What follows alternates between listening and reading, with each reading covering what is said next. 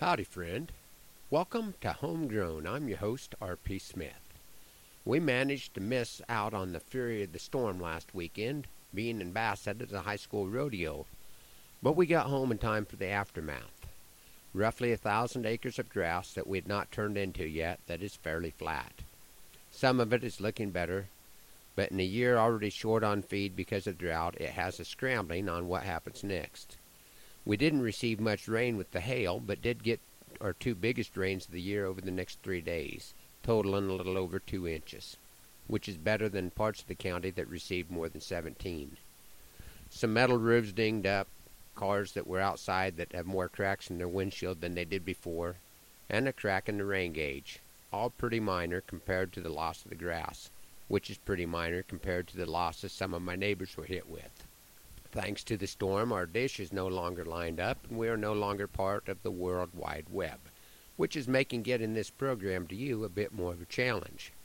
The Recovery Act Internet is a little like the Affordable Care Act. If the company you sign up with no longer offers the product, you are left with nothing but frustration. No matter how grand the plan, at some point it comes to a real person climbing up on the roof or taking your blood pressure which I'm sure has been a little higher this week.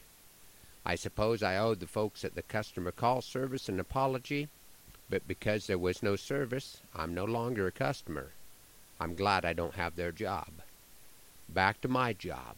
The livestock came through the storm okay, and I guess I signed on to take care of sick calves and keep feed and water in front of 'em, and I've been keeping pretty busy doing that. Tomorrow should be a fun day. We have some family coming to view the eclipse from our place, and it is Beth and I's 35th wedding anniversary. I need to start focusing on the blessings the Lord has given us over the past 35 years, because the 2 minutes and 40 some seconds of totality will not be nearly enough time. Which brings up a hot off the press poem that I will be presenting at the Visitor Center east of Broken Bow tomorrow morning. You homegrown listeners get to have a special preview.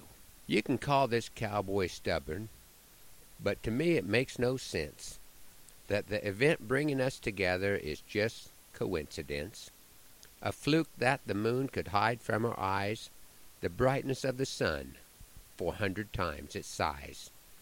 The moon four hundred times closer makes it appear the same, odds that are beyond imagination in any gambling game and the amazing circumstances that somehow we could know when to be where we are at to take in this awesome show.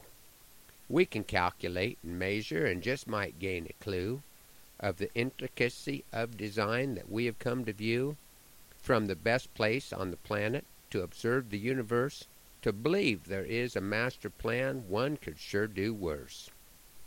Crediting random circumstances for what we view with wonder takes more faith than I can muster in the quiet or the thunder.